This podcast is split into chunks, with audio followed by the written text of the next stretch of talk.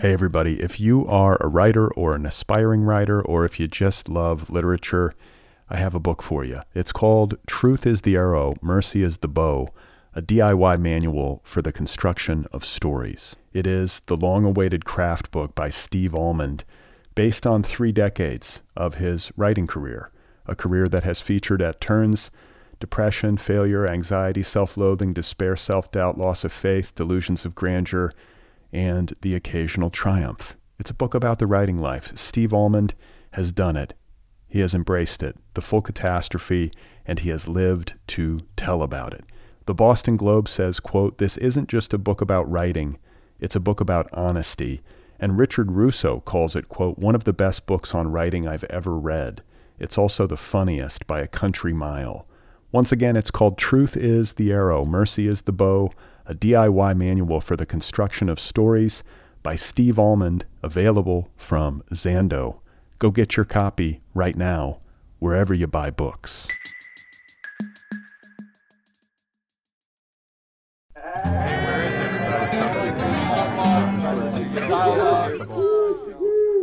Hey everybody, welcome to the program. This is the Other People Podcast. I'm Brad Listy. I am in Los Angeles. It's nice to be with you. Thanks for tuning in. Hope everything's going okay wherever you are.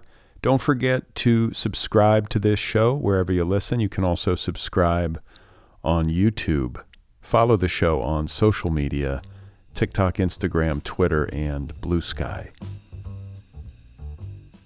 So my guest today is Thurston Moore, founding member of the band Sonic Youth and author of a new memoir entitled Sonic Life. I was hyper aware of something going on in downtown New York that I was very interested in. I had already sort of been interested in music coming out of New York City, whether it was the New York Dolls or there was a band called the Dictators that were early on, you know. And to me, you know, if it had anything to do with urban music and the kind of chaos that it kind of implied, I was just like really, I just was interested in what was going on the wild side of rock, you know. Okay, that was Thurston Moore. His new memoir is called Sonic Life, available now from Doubleday. Sonic Life traces the creative history of Thurston Moore's existence from his teenage years as a music obsessive in small-town Connecticut to the formation of Sonic Youth, his legendary and very influential rock group, which played together for 30 years. My conversation with Thurston Moore is coming up in just a couple of minutes. A quick reminder before we get going that I do a weekly email newsletter. You can subscribe for free over at Substack. It is simple. I let you know about the latest episodes of the show. I also share a list of links to things that I've been reading and finding interesting. So if you would like to hear from me in your inbox once a week, head on over to Substack and subscribe. Likewise, if you love this program, if you listen regularly and you want to help support the cause, help see this show continue into the future, you can join the Other People Patreon community over at patreon.com/otherpplpod. That's patreon.com/otherpplpod. Today's episode is brought to you by Mariner Books, publisher of The Night Parade, a new memoir by Jamie Nakamura Lin. It is the official November pick of the Other People Book Club. The Night Parade is a harrowing account of mental illness, loss, grief, and other difficult topics, all driven by the question, how do we learn to live with the things that haunt us? That's The Night Parade, the new memoir by Jamie Nakamura Lin, available now from Mariner Books. All right, so my guest once again is Thurston Moore. His new memoir is called Sonic Life, available now from Doubleday. Thurston Moore is a founding member of the band Sonic Youth, which was formed in 1980, and over the years, Thurston has been at the forefront of what is commonly referred to as alternative rock, which is to say, like rock and roll music, or really any music that challenges and defies the mainstream standard. Sonic Youth is one of the most influential rock bands in modern history. You can hear its influence all over the place, including in the music of notable bands like Nirvana and Pavement. These days, Thurston Moore performs solo with various ensembles and with his own band called the Thurston Moore Group. His most recent musical release is a full-length album called By the Fire. I believe that came out in 2020. I am very excited to have had the chance to meet Thurston Moore and to speak with him about his life, his music, and his new memoir. Again, it is called Sonic Life. So, let's get to the conversation. Here he is, folks. This is Thurston Moore. You know, a few people told me, it's like, you know, you're going to have to get the scissors out at some point, so poor you. And I was like, no, I understand. In fact, the process of editing was something I was really looking forward to. And one of the reasons I really wanted to write a long-form book was I just really wanted to write. I mean, I find writing to be a really joyful, creative impulse. And I've always published and edited to some degree poetry journals and music essaying, and a bit of a frustrated music journalist since day one. So I've always been writing, but to write something, an extended book-length piece, was something I had never done for whatever reasons. A lot of preoccupation with being a musician, being in a band, being on tour, and and just sort of writing songs, et cetera, and just life itself. I would always sort of put it on the back burner. But I knew one day I sort of wanted to write a book. I wanted to have a book in a bookstore. I wanted to see the book in the bookstore window and all this kind of stuff, all that kind of glory. And the device of writing a memoir was fairly pretty much the easiest thing I could think of. A lot of people would ask me, like, are you ever going to write a music memoir about whatever yourself in the context of Sonic Youth? And I said, yeah, but possibly. But I just wasn't really that keen on writing a memoir per se, or even using that word memoir. I kind of wanted to write about music. I wanted an essay about music. And so my initial intention was to use my life experience as a cipher of discovery, in just talking about the documents, discovering at an early age these subversive texts like Patti Smith's Seventh Heaven book, from 74, 75, when it was published. And like, why did that appeal to me? Why did that resonate with me? Everything about it, the writer itself, or the writing. And I knew of her writing from rock magazines, but why was I attracted to that more marginalized take on music, as well as the music itself? So somebody like her, or somebody like Lester Bangs writing about people like Iggy Pop or something, it's like, I felt I was a bit alone in a sense, because living in rural Connecticut in my early teens, most people I associated with in those youthful days, were people into Bachman Turner Overdrive and Yes, and Emerson, Lake and Palmer, and Led Zeppelin, of all of which I was okay with. But I was, at the same time, I was very attracted to these, as I said earlier, subversive voices, and I kind of wondered why. And I think I kind of get into this analysis of that without ever answering it. I don't, and so I just sort of decided, like, why don't I just write about these documents and let that stand alone, as if it could sort of just tell the story without me having to go deep into my own sort of psyche and try to understand, like, why do I like punk rock,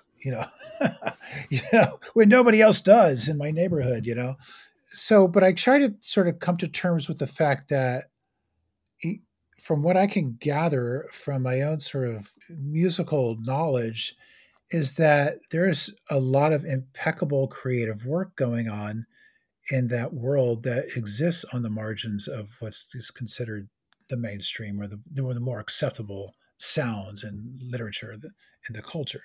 So subculture to me was far more interesting, possibly because it informed culture, maybe that was it. But I certainly liked the work more. I mean, nothing against Led Zeppelin, but I preferred Captain Beefheart, you know. But I would say that the value was equal, but I thought the profile wasn't equal. Led Zeppelin was on the cover of every magazine. Captain Beefheart was not. So that made him more mysterious, more interesting to me.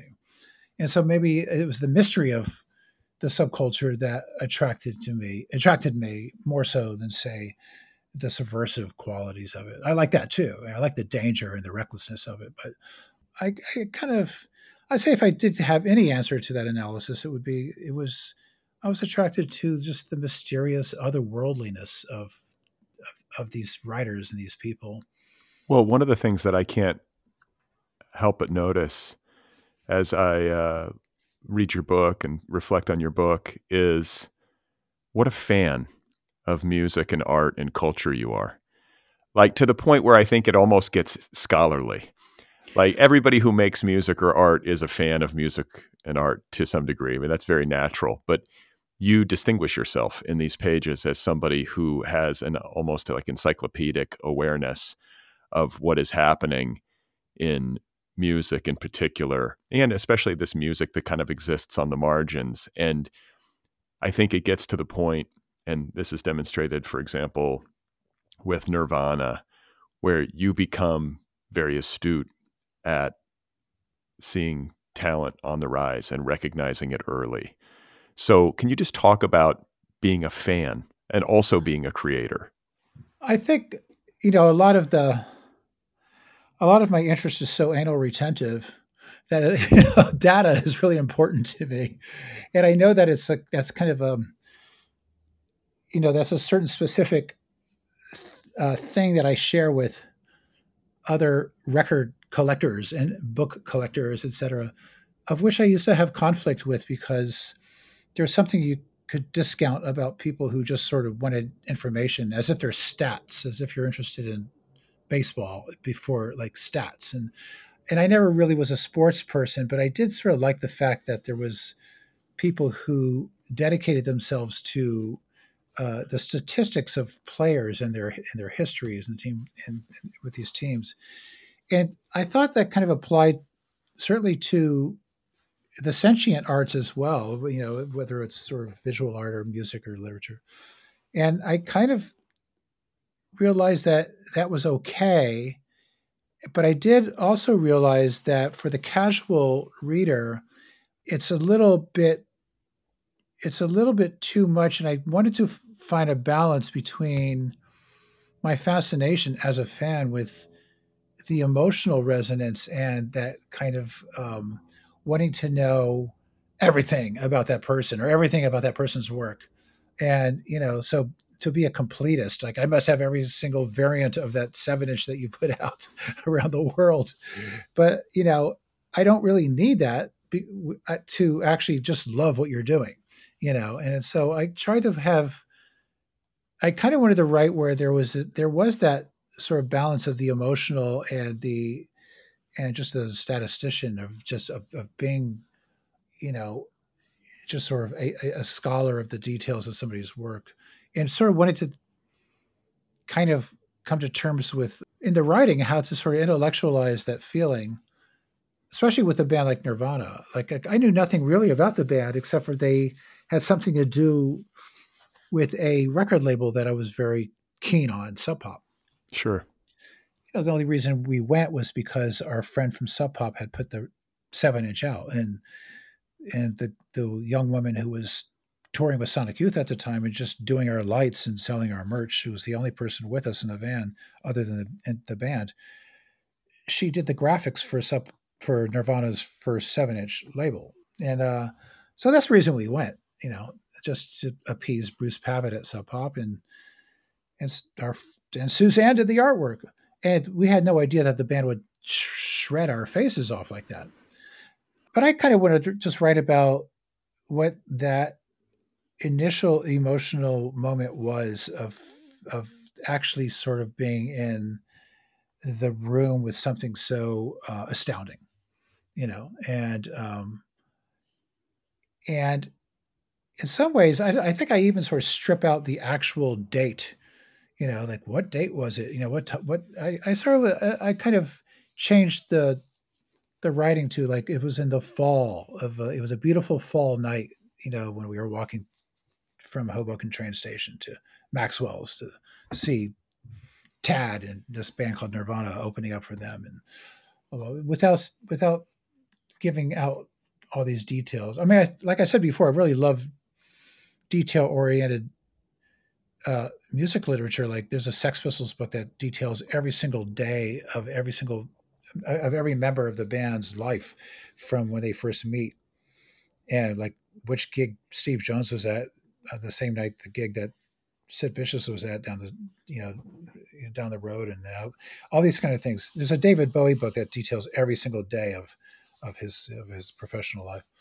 I love that, but I realize that's not a book that a mainstream publisher can really sort of put out there and campaign for. They want a book that sort of is more for all readers. And so to be fair to all readers, you don't want to sort of clog up your book with all this data.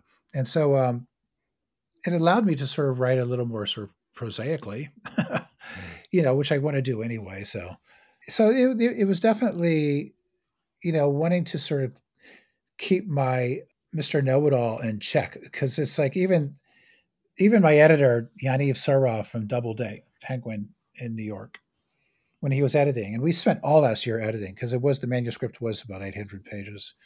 He would circle certain things and go like, this is a little too Professor Moore, you know, which I kind of understood. And, but I just sort of, you know, I like that, but I also knew that I really wanted it to be about writing as opposed to information, because I like I said earlier, I find such joy in writing as a creative impulse that it was just sort of the artfulness of writing is what I really wanted to employ myself into, and so that was the primary essence of that, was to write, and you know, and to make sure that nobody thought that I was another musician putting out a memoir that was ghostwritten, which most are, a lot are. Sure. Most musicians don't really write. And, you know, for better or worse, I'm not being accusatory or judgmental about anybody who uses a ghostwriter. I mean, a lot of books are sort of dictated and then sort of put into kind of a readable context. But and I don't have an issue with that, but I knew that it was not what I was going to do at all. I really wanted it to be about writing. And so I wanted to have a book that sort of distinguished itself in the canon of music memoirs, where you could actually believe that I'm writing and I'm being writerly. And I hope to sort of, at 65 years old, have maybe achieved some kind of form of being able to be looked at as a writer. I don't think I could have written this 10, 20 years ago. It's hard to write a book, right? It's not easy. Well, it certainly takes a lot of time, and it takes a lot of patience. It takes a lot of being able to sort of block out the, you know, any kind of disturbance in your day. I mean, it's impossible for anybody, especially in the atmosphere of today's world, you know, with everybody with a laptop in front of them. It's almost entirely impossible. So you sort of, you know, I would hear stories about writers like Jonathan Franzen and sticking Elmer's glue in the portals of his laptop and putting a blanket over his head for 20 hours a day. Yeah, I've heard those stories. So I want to ask you about the story that you're telling in this book as it pertains to place, because your story is such a story of place to me. You and Sonic Youth are inextricable from Lower Manhattan and the post-punk scene of the 1970s and 80s. And I was thinking about your childhood, you know, early part of your childhood in Florida, and then I believe there was a quick spell in Tennessee, and then you ended up, as you said earlier, in rural Connecticut, in Western Connecticut. Your father was a professor at a Western Connecticut university. And even though you were kind of out in the sticks, you did have proximity to New York within a relatively short drive. And I just found myself wondering, like, wow, in the absence of that proximity, if, for example, you had stayed your entire childhood in Florida and you had been an adolescent in Coral Gables That's right, right? It was Coral Gables. Yeah. South Miami, Coral Gables. Yeah. I'm like, man, I wonder what kind of music Thurston Moore might have made. I feel like he would have still made music, but I wonder what it would have been like. Have you ever thought of that? Oh, all the time. I have always thought about like what would have happened if my father relocated the family to Tulsa, Oklahoma, or anywhere besides being an hour and a half away from New York City, and what that would have meant. And subsequently, I've become quite enthused about everything that was happening in these secondary, tertiary kind of regional scenes across the USA, and which became really important to what underground music was all through the 80s and 90s, was this kind of connective, collective energies from these regional cities, such as Tulsa, such as Minneapolis, such as Lawrence, Kansas, such Seattle, for God's sakes. And just sort of like all, we all kind of, as soon as everybody was able to tour, we would hit every single venue in all these towns, and you would discover all these scenes of bands that had come up. I make mention of it in the book when I start talking about a band like the Wipers, who early on put a record out of Portland, Oregon, and just like how these kind of new radical sounds are happening in places outside of the high profile London, LA, New York kind of axis of where the media eye is always. And that was really exciting to hear and discover records coming out of like these kind of more podunk places, as they say. And I remember going and visiting South Miami in the late 70s with my family sometimes, and especially around 77, 78, I remember visiting down there and seeing in the local freebie arts paper an ad by somebody saying, looking for people into Blondie and the Clash and the Talking Heads to start a band with or something. And I remember being struck by it. And I was all of 19, 20 years old thinking like, maybe I should stay down here and answer this ad, because then we would we would rule the scene. We were the only ones who would know about this music, as opposed to going to New York where like everybody was on board below 14th Street. And I didn't do that, of course, but I kind of later in the years, I would meet people from Dade County, Florida, around that scene, who actually also migrated up north and started bands and fanzines, and one of them ran a record store called Rat Cage. And some of them said, oh, I think I know who ran that ad. But they all sort of came out of that world. And through the years into the early 80s, they all found each other. And of course, like the whole kind of, the whole regional punk and post-punk scene was happening everywhere. And it started happening in Southern Florida as well. And a lot of it was sort of centered around just like younger people, half generation younger than me, starting hardcore bands, where they were discovering punk rock from each other, as opposed to sort of even any history of any other music. So a lot of hardcore bands were just, their first hearing of rock music was from the first Dead Kennedys album, for God's sake. It wasn't like they came up listening to Beatles and Stones and Kinks and, like we did. So it was just kind of like, that was really fascinating to me. It's like, wow, that's so primal. And that's like, you're inspired to start a band because the first thing you were hearing is Black Flag, and it was like, and so there was, I thought that was very special. And so, but yeah, I did wonder what it would be like if I didn't have proximity to New York. And do you think you would have found these? Like, you think you would have found these post-punk guys who were putting ads in papers? So. You would hope so. Maybe you would have, but it's like. So. It's hard to imagine you and the work in your body of work, like outside of the context of New York. It's so integrated, and that place and time that you describe in your book, I missed all of that, and only kind of ever knew New York as a place that was like prohibitively expensive for creative people to live in. So it's it's hard not to read it with like a sense of like sadness. There's something elegiac about your book when it comes to what has happened to New York as it pertains to like real estate and how creative communities have sort of been priced out. Hey everybody, if you are a writer or an aspiring writer, or if you just love literature, I have a book for you. It's called Truth is the Arrow, Mercy is the Bow, a DIY manual for the construction of stories. It is the long-awaited craft book by Steve Almond, based on 3 decades of his writing career, a career that has featured at turns depression, failure, anxiety, self-loathing, despair, self-doubt, loss of faith, delusions of grandeur, and the occasional triumph. It's a book about the writing life. Steve Almond has done it. He has embraced it, the full catastrophe, and he has lived to tell about it. The Boston Globe says, quote, "This isn't just a book about writing, it's a book about honesty."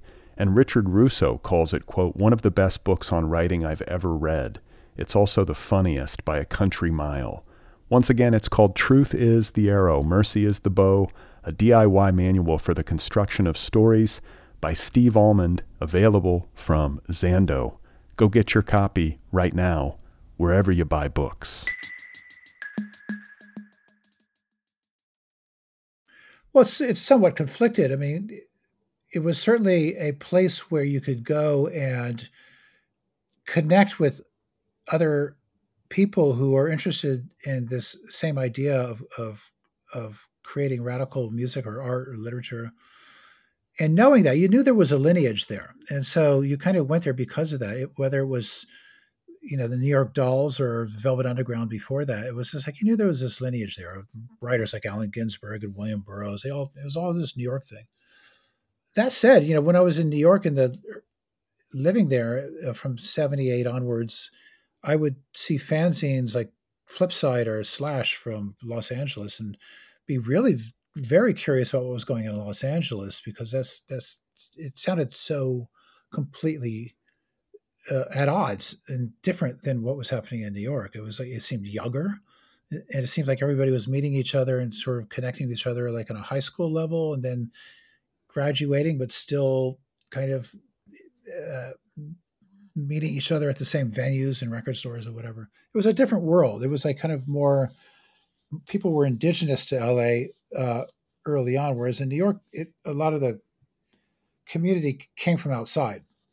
And in some ways, you know, the only really indigenous communities were like the hip hop communities or the salsa communities around the Latino communities, as far as new music. As far as rock and roll music, there were some people who were brought up in Manhattan and Brooklyn or whatever, but most people came from outside, coming out of universities and such, specifically Cleveland and, you know, for some reason, northern Florida and Boston, and just coming into New York. And for me, it was like, you could live there on, I paid $112 a month to live on 13th Street between A and B, but it came with a price. I mean, there were rough and tough streets, and, you know, there was crime, and there was dirt and garbage, and there was, you know, it was financially destitute, and the U.S. government sort of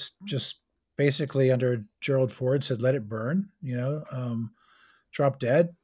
And so that was sort of the atmosphere, as Lydia Lunch so famously put it. It's like the apocalypse had already happened, and it was, in some ways, it was like it was this playground for as such, and you felt invincible as you are wont to be in 19, 20, 21 years old anyway. You know, it's just sort of you can sort of block certain things that would be a little harder to process maybe at a later age. You know, such as some of the a lot of the kind of societal human degradation that you would see. But, you know, as a young white male, I was fairly cushioned and comfortable in the construct of all this. And you were 6'6", so I mean, I was 6'6". Yes. I feel like that helps.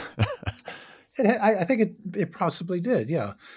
You know, so New York was what it was, but you did not know that it was this sort of penultimate or ultimate time before the city would be renovated through real estate, you know, and become moneyed. And I think all the cities sort of went through this. Even certainly London did, to some degree Paris, and certainly Berlin did, with different factors. But it was almost as if there was a consensus that the cities needed to be saved by the end of the 80s in order for industry to continue, and in any kind of real way of monetization. So that became obvious with the advent of young professionals coming into the cities and being catered to. And it did price everybody out. But now we have laptops in suburbia. So right. Yeah. Well, another thing that I was thinking about when it comes to your creative trajectory and your life story has to do with the loss of your father, which you write about. And this happened. This was like a signature event in your young life. This was late adolescence when this happened. So a very tough loss. Your father was, as we mentioned earlier, a teacher, an academic, music teacher, and your house was filled with books and records and art. And you had a kind of groovy childhood in that sense. But your father's death happened at a point in your life where you were about to go off to college and sort of at a pivot and trying to decide, unless I'm misplacing it, please forgive me if I am, but I believe that happened right around the time you were deciding to go off to college to pursue journalism at Western Connecticut. But then you pretty quickly left, and you took off for New York. You could sense that was where your destiny lay. Yeah. And so a question I have, and it's sort of similar to the one earlier about having moved around and having proximity to New York, is that in the absence of your father's death, do you think you would have gone off to New York? Were the two things related? Would he have pressured you, or would you have felt more of an obligation to sort of stay the course academically? I have thought about that for sure. My father passes away in 76. To write about anything that was sort of heartbreaking in my book, I kind of wanted to stay away from. I wanted to sort of mute, the kind of darker moments in my history. And I kind of wanted the book to be more sort of about the joyfulness of the first chapter is called Epiphany. It was like the joyfulness of exploring and discovering and I wanted the book to have that energy. I kind of thought like any kind of dark energy, I didn't really feel like I needed to necessitate that being in the book. I wanted the book to be this totem that kind of was magical, where it was all about this kind of benign force, and to not and infuse it with too much of bad vibes. And so writing about my father's death I felt was necessary, because in some ways it was like, well, I didn't have any issues with my father. So there was nothing of conflict there. It was all about, it was all about a great love between a father and a son and his family. But it was also about a year where it was a very radical transition in my life. So by him passing away and me going off to New York by the end of the year, at least going off to New York and becoming witness to what would be a vocation for me, that was really important. I needed to sort of write about how that year was one of loss and one of a period of defining my entire future. And so how to tie that together was just rather happenstance.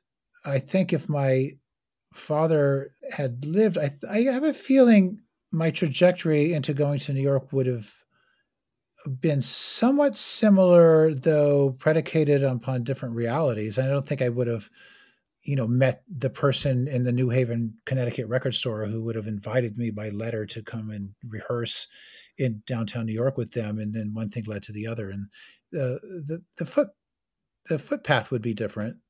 But I think he would have been okay ultimately with me leaving university. I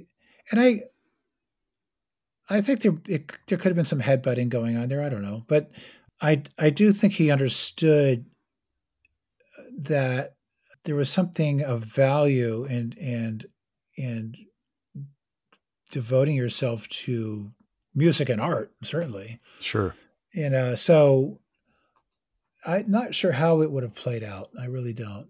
Well, you write a really fun passage about you and your childhood best friend, Harold Paris, going to New York as teenagers, driving into the city to sort of like seek out your punk rock heroes and to kind of make contact with the stuff that you had been reading about and listening to.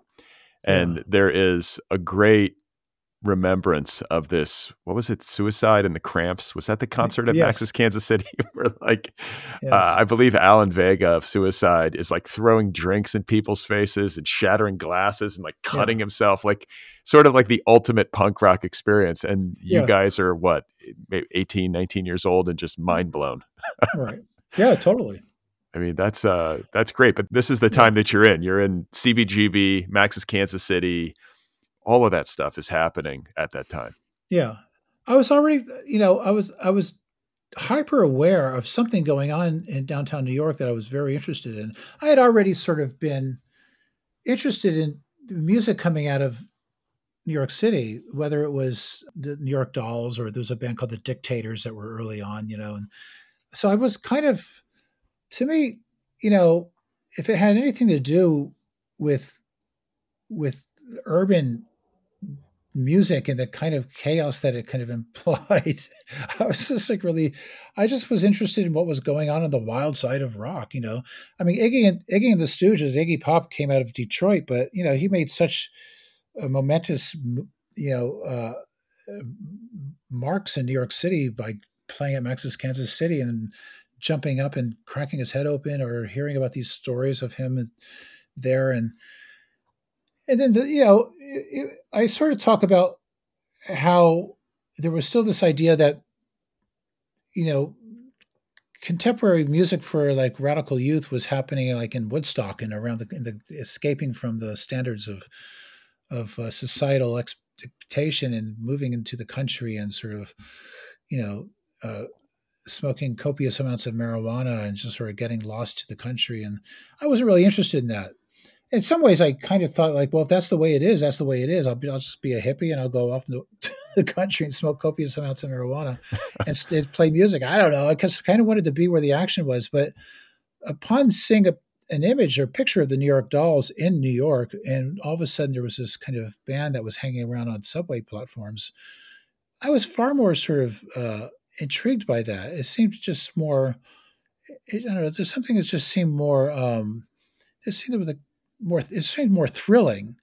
And it also seemed like it had a lot to do with this embrace of the essence of what rock and roll was, you know, and it wasn't sort of discounting it as a music that was junior to, say, folk-influenced rock music or progressive rock music. It had a lot to do with the ability of having a very learned and practiced high technique, you know, with your instruments. And that the fact that it was like, it seemed like the New York Dolls were a band that just sort of picked up guitars, you know, like last week and plugged them in and learned a few bar chords. Right. But their ideas and their energy and everything else going on was just so great. Their presentation was just like to die for. And they were dressing up in women's clothes, but they were like these kind of wild hetero kind of maniacs. I was like, God, you know, I was like, what is this? And then Patti Smith, who was writing poetry and writing this really incredible kind of rock journalism, music journalism. And then she was, you know, singing on stage with like another rock writer named Lenny Kaye. And like, I talk about like, what does a rock writer sound like on record? You know, when she makes that first 7-inch, I was like, I just wanted to hear what a writer sounded like singing on a record.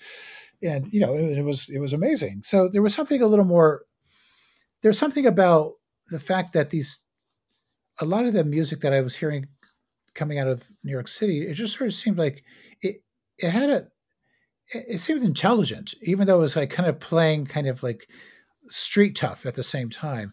It was sort of, there was this collision between, you know, being kind of, sort of being kind of organic to the street wildness and also being really sort of open to a lot of like new ideas that were coming out of like new literature, whether it be like William Burroughs or Susan Sontag or something. And that always impressed me because, I mean, when I first went to CBGB's, on any given night, it would be a band like the Talking Heads, who are sort of college graduate art students, you know, who started a band that was really sort of like, you know, very sort of angular and esoteric and, you know, very sort of knowing and how they were employing these kind of motifs from rock music. And, you know, they're obviously very kind of like well-educated, like, you know, nerdy kind of,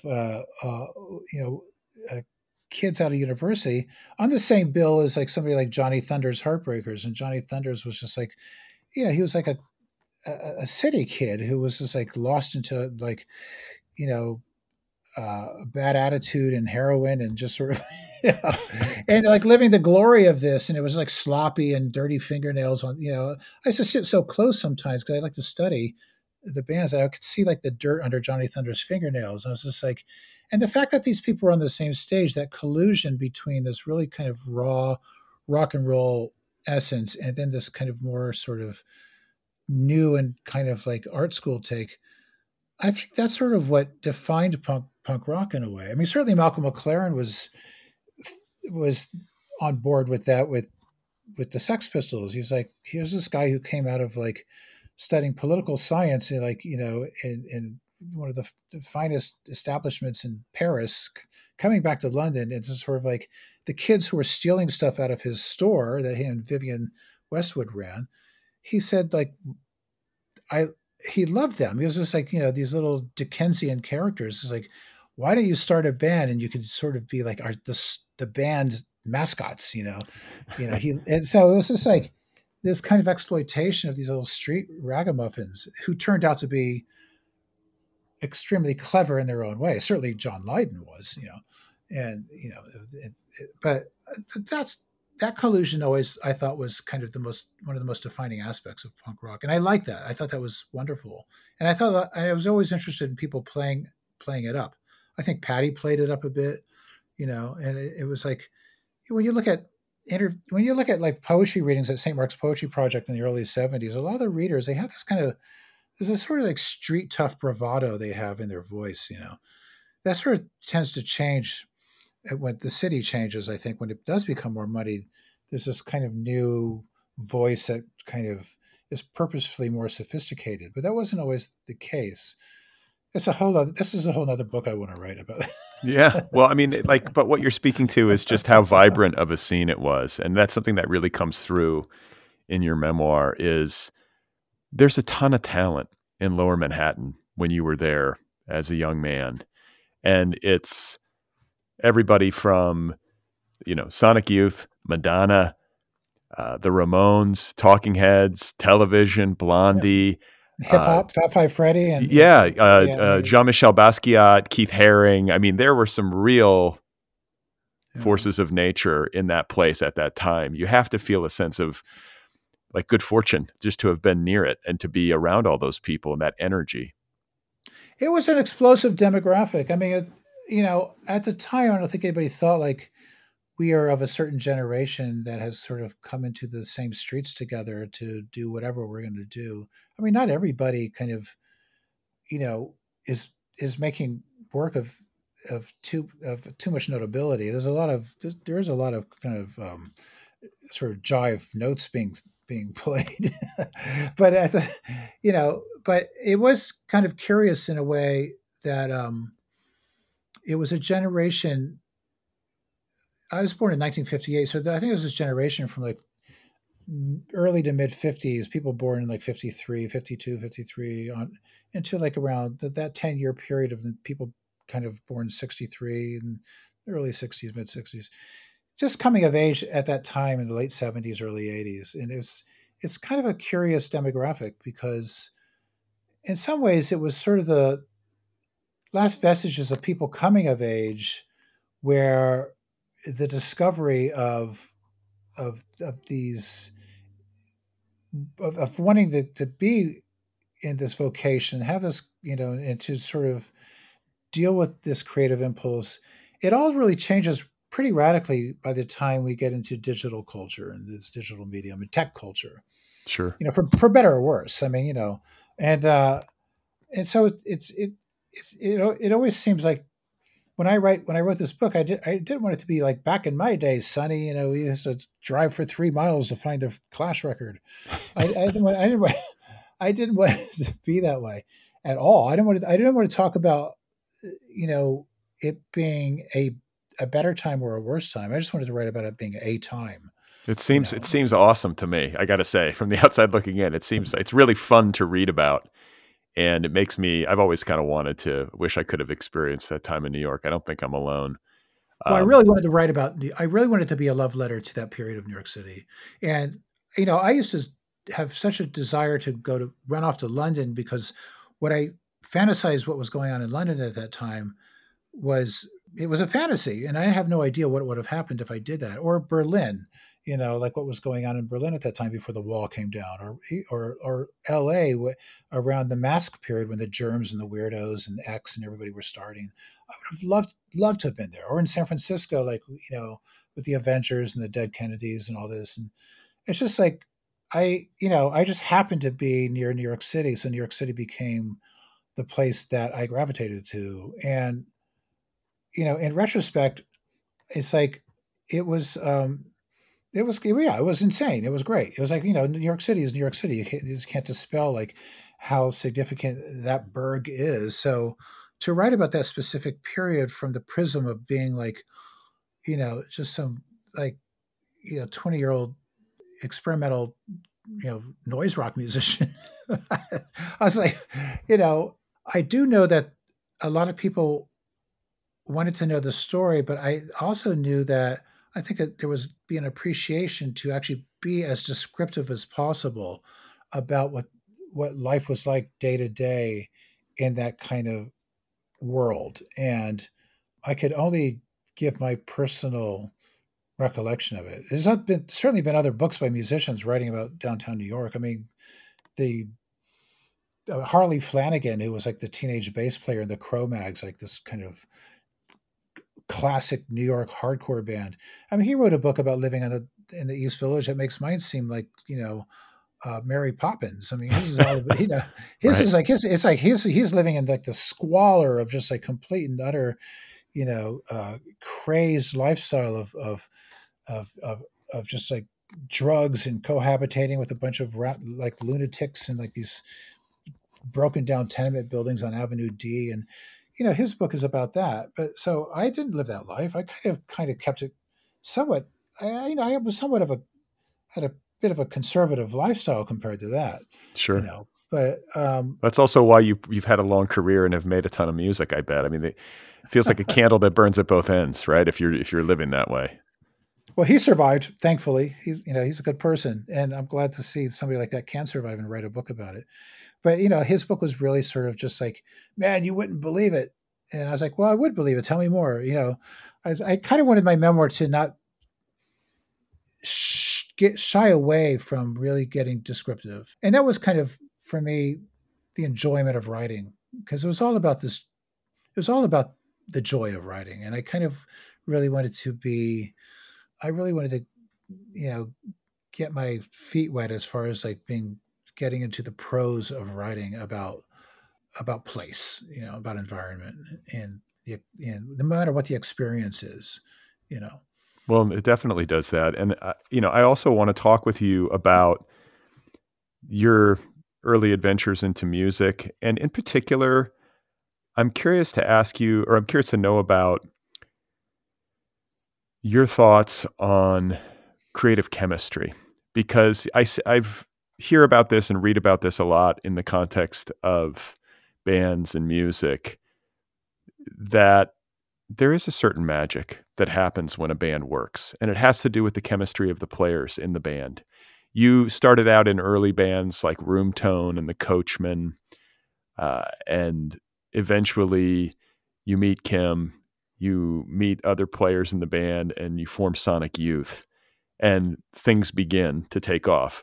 It wasn't an overnight thing. You know, there are many years you guys learned how to play with one another and, you know, sort of built your chops, but there is something magical about the combination of musicians in that band. Would you agree? I mean, and can you talk a little bit about like just your thoughts on that? Like how that works? I think in some ways it's entirely providential. When Kim and I meet, and I'm already sort of playing music with a couple of musicians, a young woman named Ann DeMarinis, a drummer named David Key. And it was kind of an extension of what I was doing with these earlier bands from the late 70s that nobody ever heard of. The Coachmen, Room Tone is a name that becomes the Coachmen. The Coachmen is the band that actually plays gigs, the few that we did play. And we did record a little bit. And that the recordings that we put out came out in the 80s on a label that the Minutemen ran at SST Records called New Alliance. I should reissue that record now that this book is out. Jay Maskus of Dinosaur Jr. said it's the best record I ever made.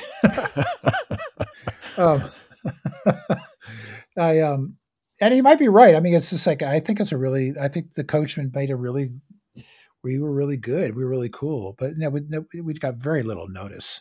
But anyway, I mean, when I started getting Sonic Youth together, the name Sonic Youth was always sort of like crawling around in the back of my head. And we would eventually sort of use that name when I kind of felt at a sort of a desperate situation when both Ann and not so much Dave Key. We had another drummer named Richard Edson after that, and they both kind of were in and out, and certainly Richard was, and Ann kind of just decided to step out. And it was just Kim and I, were living together. And so we were going to work together no matter what. And we enjoyed working together, obviously. And we were playing music. And I kind of sort of, at that point, sort of just really kind of raised my voice a little more as like, okay, I'm just going to be the de facto leader here, because I was kind of all about the democracy of the unit. And it would certainly become more of that as soon as Lee came in, and certainly when Steve Shelley came in. But at first it was kind of me sort of kicking the door down a bit. And I didn't really have any other recourse as far as like what I was going to do with my life in any kind of professional way. Kim was already sort of working as a visual artist. I mean, she could have easily followed her skills and her heart into the gallery world that a lot of her associates were involved with. But for me, I was just like, no, I'm playing alternative tuned guitar, that's all there is to it. There's no plan B. There was no plan B. I don't really have much of a plan B, and I, but again, you're so young, you're not intellectualizing or analyzing your life that much. You're just kind of going. You're just kind of, you're getting through days without thinking about shelf life at all. I mean, that does come later, as you obviously know. Sure. Yeah. When you're in your early 20s, you don't think about that. You feel you have a million years ahead of you. And so it is much more of a day-to-day kind of existence in your thought processes. I would say that what I said at the top of all this, that I think it's very providential. I mean, the fact that we aligned ourselves with Lee Ronaldo early on, he was one of many kind of interesting creative people around that scene, playing around with, the people that we felt, were doing kind of mutual kind of work, such as Glenn Bronco or Reese Chatham, or a lot of music around their world and coming out of the kitchen center of downtown. But, it could have been anybody. And so the fact that it was Lee had a lot to do just sort of with our connection with him. His personality was something we liked. We liked what he was doing with it when he was playing with Glenn and seeing him do other kind of work together. I don't know. It just sort of happened. So I think back about it, and it's like, what was it that brought the three of us together? And to the point where within a year's time, the three of us were working as a very sort of unified organism. And I noticed in most bands that doesn't exist. There's definitely more thorny than that. There's always kind of one or two people who push one way and one or two people push the other way, or there's always this kind of, you know, there's no sense of a real flow between the consciousness of each person. And you recognize it certainly with bands that have this kind of magic. And so I talk about that. I talk about like, what is it? What is the Beatles? You know, what is this thing that happens, you know? Right. And, you know, the Beatles is there's a reason why the Beatles were so significant as a band all through the 60s, was just because of that ineffable quality of just of how they found each other locally and sort of came up together as, you know, four really kind of different people, but also very understanding of each other's like connection to each other. If that makes any sense. Yeah, no, it's the word that comes to mind is magic. It's just like you can't even really define it when it happens. I mean, the Beatles, just the simple way that their voices all fit together when they're harmonizing is incredible. Like it just seems so unlikely, especially, you know, to be living that close to one another and to find one another and to have that thing. You can't manufacture it. It either sort of happens or it doesn't, right? Very true. Very true. I think early on, the three of us, Lee, Kim, and myself, we kind of, I think there was this realization that it had a magical unity. And so we just like entrusted that, regardless of what acceptance or non-acceptance we had at that point. And, you know, when Bob Burt, the first drummer for a few years, you know, he was definitely a part of that, but Bob eventually would leave because, again, I mean, I think he felt slightly at odds with what that nucleus of us three in the front were. And when Steve Shelley came in, I think it took a couple of years for him to actually sort of get into that flow as a fourth member, you know, in that unity, but he did. And, you know, and it's something that will never go away. I think the four of us will always sort of have that unified. Well, we certainly have the history, you know, and so, I mean, it begs the question, like, will you guys ever get together again? It's like, well, we never really like, quote unquote, officially broke up. We just stopped playing together because Kim and I separated. Right. And it's like, so there's a problem there, but it's like, you know, but it's like in a way that unification will always remain. You know? Sure. I mean, that's an unbreakable bond. And I want to talk to you a little bit about the creative process of Sonic Youth. And I'll begin by reading a quote from your book. This is you, I think, assessing the kind of player that you are on the guitar. You say, quote, "I never really learned to play the classics. I had basically gone straight from picking up a guitar to making my own brand of noise." That's interesting because, you know, I think I just saw a quote. I was like flicking through Instagram and there was Kurt Cobain talking about how unschooled he was as a guitar player, like, you know, not reading music or distinguishing between sharps and flats. Like this was a very intuitive, naturally gifted player. And yet you'll also have really great players who do have a more like scholarly approach to an instrument or a more formal training. It can come in all shapes and sizes. And I'd love to hear you talk about that, your approach to the guitar, and then also about how Sonic Youth, in a general sense, made a song. You guys rehearsed a lot.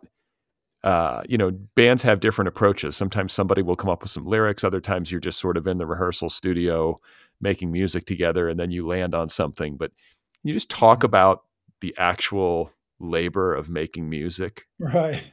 I think the most successful Sonic Youth music was the music that came out of a group improvisation when we'd get together, and there was no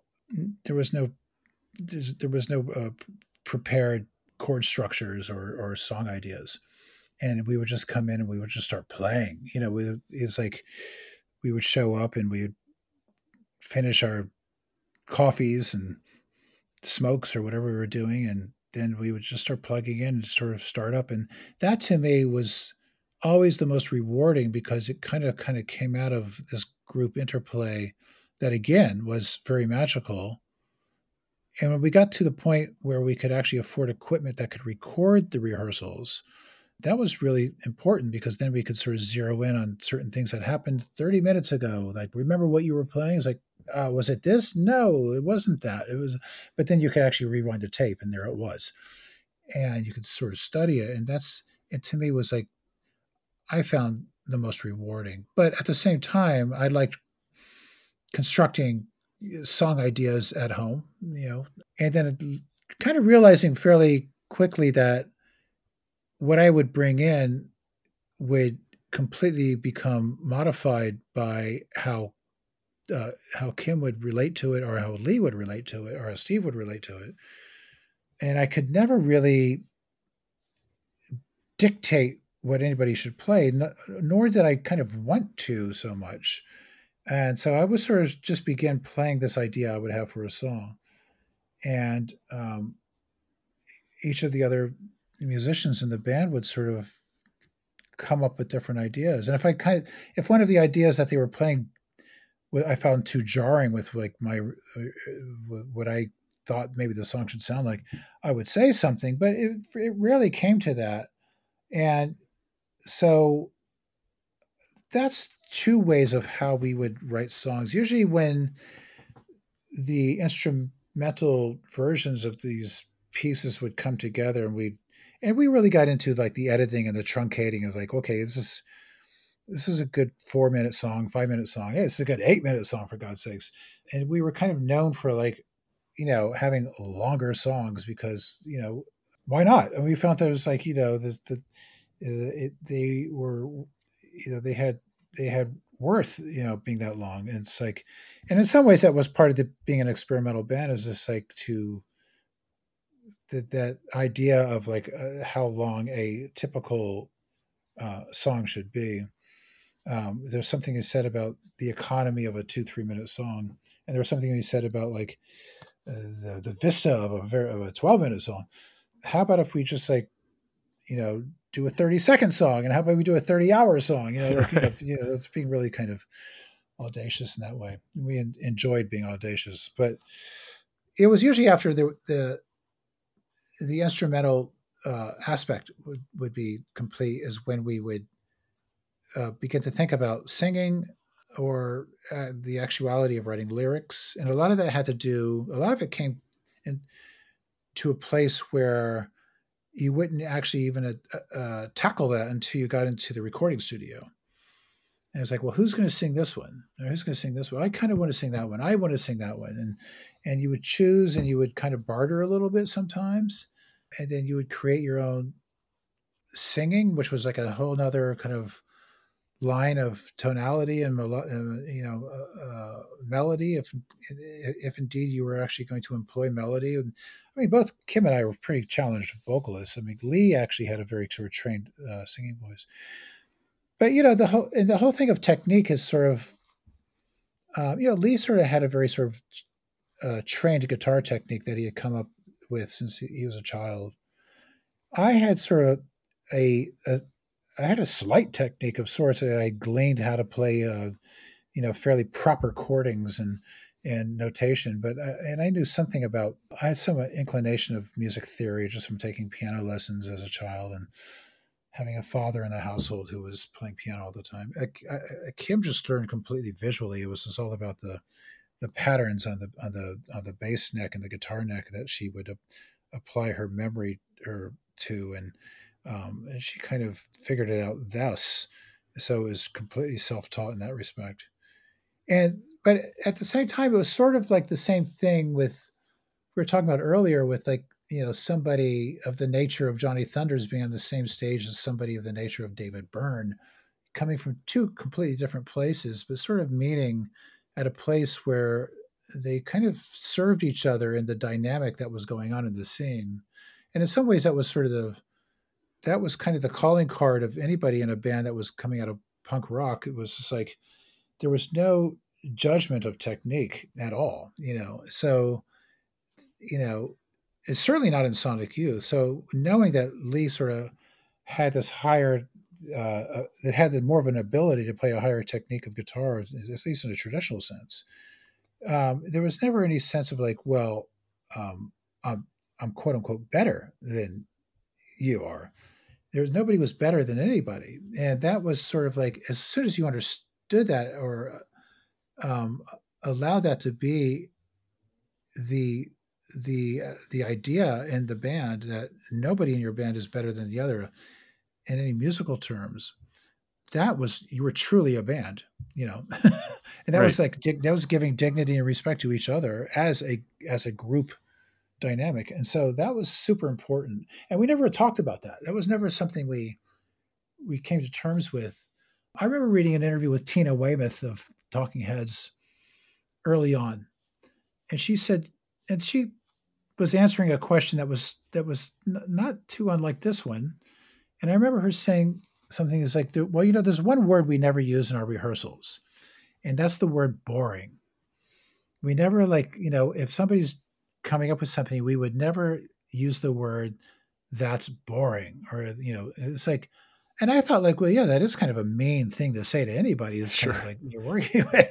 But it was interesting in a way. It was just like, that's not something we would ever say to each other, you know? And I you know what? I think there probably are a lot of bands where, like, the guitar player takes his guitar off and throws it down and points at the bass player because, like, dude, it's boring, man. Can't come with you. Right. And the fist fight will pursue, or they come, you know.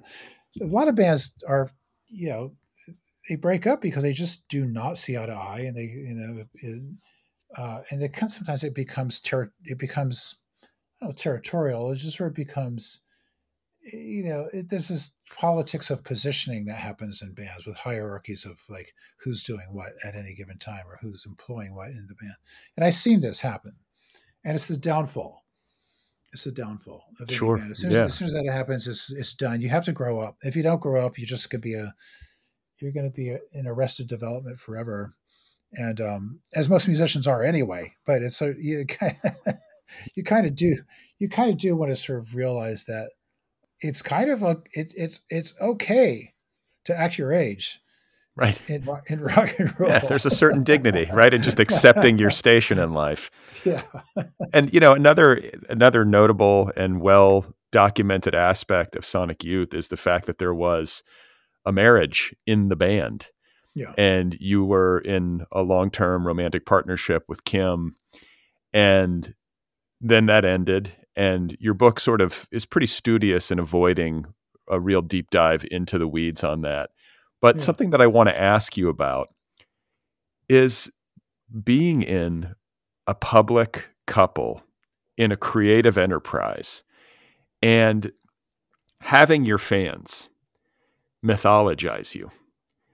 Because, you know, I think you've done this with bands, maybe when you were younger, you know, coming up, it's a really natural thing, I think, for fans of bands to do, is to kind of project stuff onto people in the band, to sort of get into the weeds, wanting to learn about them and wanting to know what they're into and where they're from. And, you know, you start talking about them almost with your friends, like they're your friends, you know, like, and they're not, you don't know them. But I think that this dynamic had to have been particularly acute when you're married to someone in the band and you have people sort of holding you up as this creative couple ideal. Can you just talk a little bit about the challenges of that, and then also the challenges of deciding how to write about that relationship? Yeah. Well, I totally understand it. As you said, I invested a lot of kind of emotional mythologizing into, like, John and Yoko or something, you know? Yeah. And I've worked a lot with Yoko Ono, and I've talked to her about it, you know? I do the same thing, by the way. Like, they are to me like some sort of ideal, like that 70s John and Yoko thing is very much like a fairy tale in my head. Well, I mean, that said, I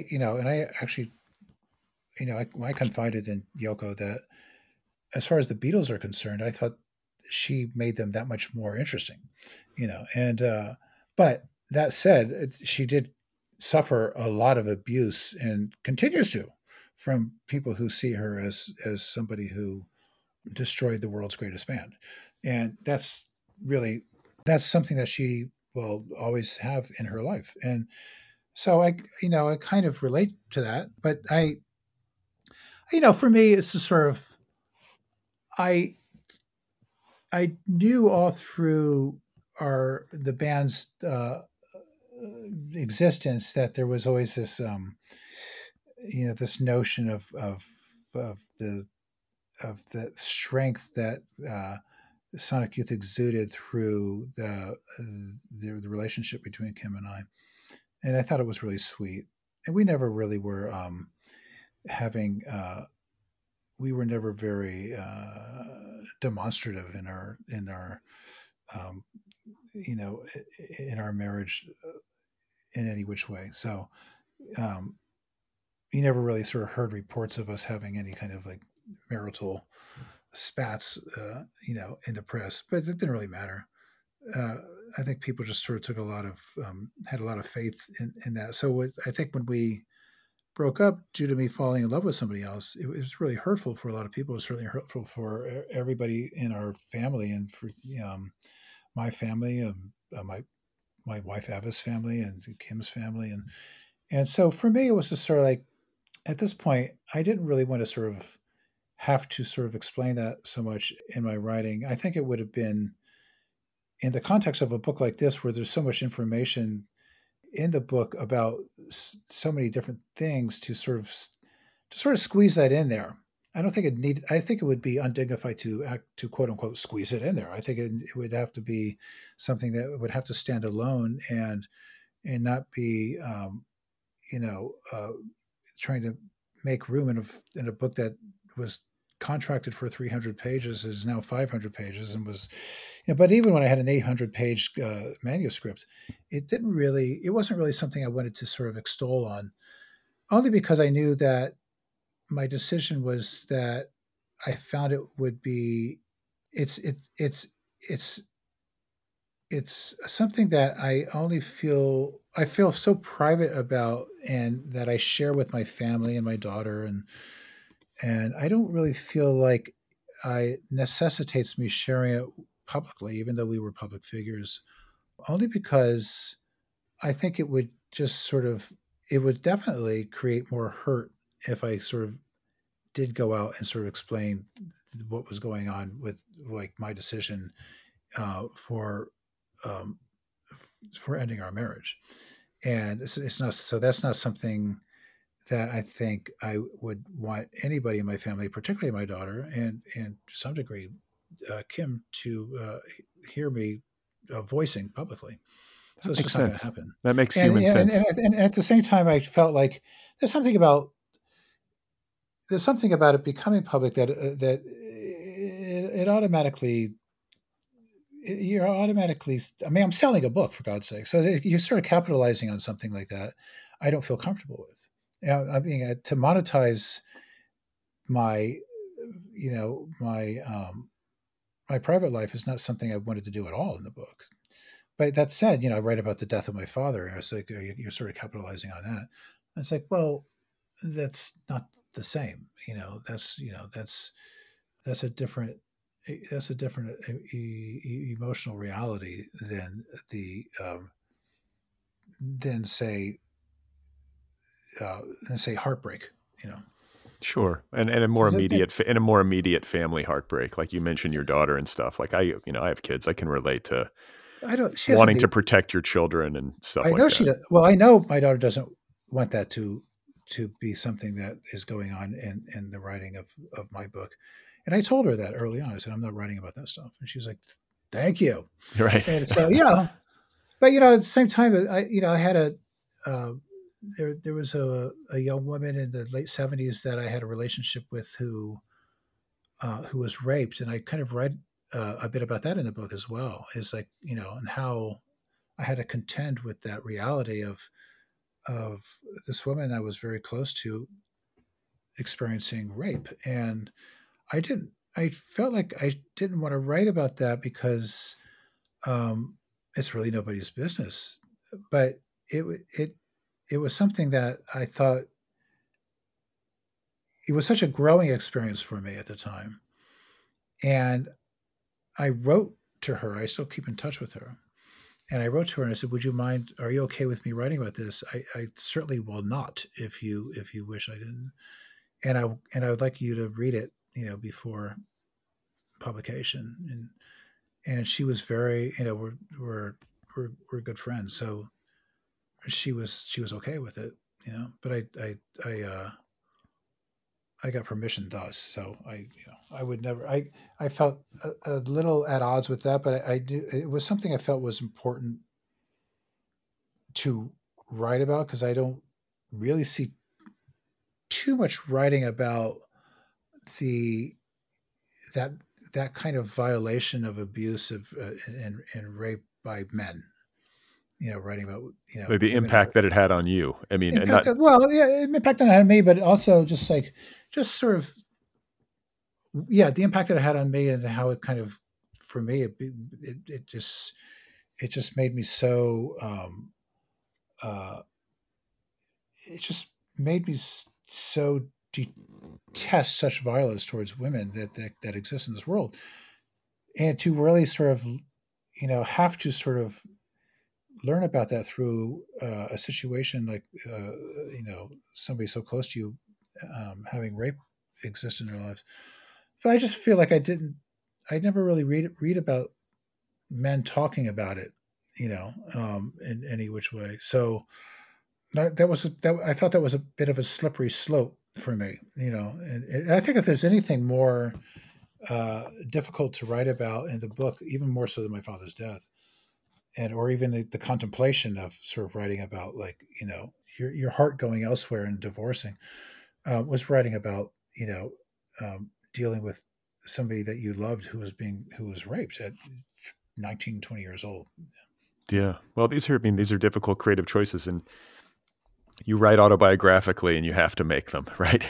Like, there's inevitably going to be stuff in there that's personal, but you don't have to tell everything. You can't tell everything. So you have to decide. And that's the process. Well, and that's the editorial process. Learning about feminism is, like, really essential for me all through the book as well. So I try to sort of have that exist without kind of like, shining in my badge, like, oh, aren't I a good feminist or something? I just, like, I kind of want to be very careful about that, because it's like, my God, I mean, but it's like, for me, it's like, it's in some ways it's so essential to the nature of punk rock as a forum, because if anything, it's a forum for a lot of just liberal ideology. And I think it's an incredible forum for feminist activism.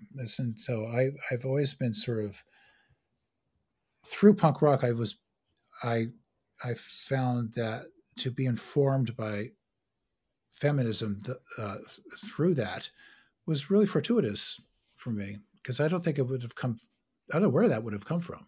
Well, and I think being in a band with a woman, which is not the most usual set of circumstances for young guys in their 20s or whatever. A lot of times it's a bunch of guys, but having some feminine energy in Sonic Youth, I think is part of the band's appeal and the reason why it works so well, right? Oh, very much so. Oh, very much so. It wouldn't be Sonic Youth without that at all. Well, before I let you go, I want to ask you a little bit about legacy, because Sonic Youth it never hit the heights of, say, Nirvana in terms of, like, the popular culture. You write about that. But it's an incredibly influential band, and it's a band that fed bands like Nirvana and Pavement and Shenandoah. There's a litany of indie rock bands and alternative bands that would point to you and Sonic Youth as being big influences. And something that you write about, and it has to do with the 1992 tour that you did in Europe with, what was it, Huggy Bear, Pavement, and Shenandoah.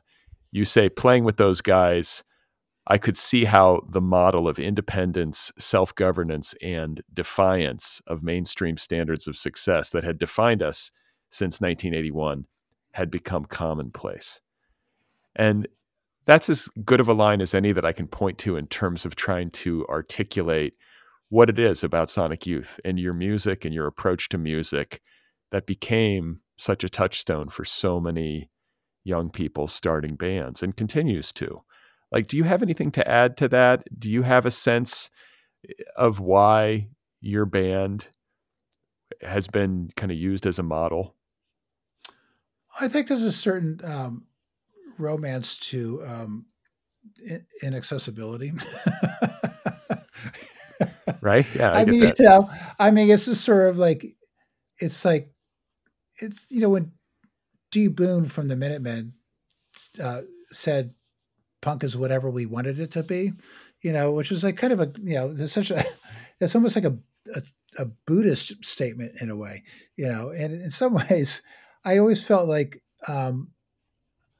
I sort of entrusted our quote unquote legacy to being the fact that we kind of had a bit of a, we had a bit of a Zen consciousness to the band in a way. And I think that kind of appealed to a lot of younger bands coming up, seeing that they would never really have to necessitate, you know, having to sort of appeal to the expectations of the mainstream in order to, you know, have like any level of regard, you know, either self-regard or sort of the regard from their peers, that it was to continue to be challenging in what you do is much cooler than trying to appeal to any status in the mainstream. I mean, Nirvana certainly, you know, it's such a weird, it became such a kind of distorted template for so much of what happened. And I think Nirvana knew that. And I think that sort of created a lot of conflict for Kurt.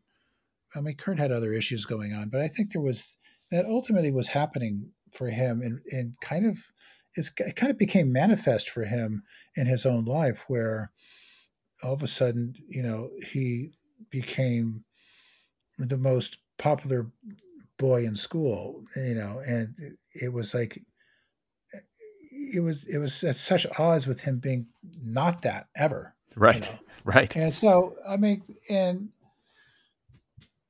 so I think there's something about this idea of just like this kind of idea of finding beauty in deformity, maybe, I don't know, the Scar Lover kind of thing. All I know is that I'm always, to me, it was like always about the attraction to otherness, you know? And I think that was sort of what, if we have any, I think we kind of are the poster children for otherness. But that's a good thing to be. I think that's a good thing to be. And I feel like, you know, I've been listening to a lot of Sonic Youth over the past few days, like getting ready for this interview, and the music holds up, and there's something about just the sound. It just sounds cool. And I think that has to do with what a deep listener of music you and your bandmates are and were, and just some sort of innate talent. It's, you know, there's something kind of ineffable and magical about it. But I think that, well, we made a lot of records, and we were around for a much longer time than most bands, right. And you know, and we all continue to do stuff out there in the sound world.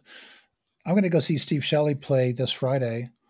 He's drumming with the Bush Tetras, who were like a heroic band for me, like in the late 70s, who are back together, and they're touring with Steve Shelley. So my God, that's wonderful.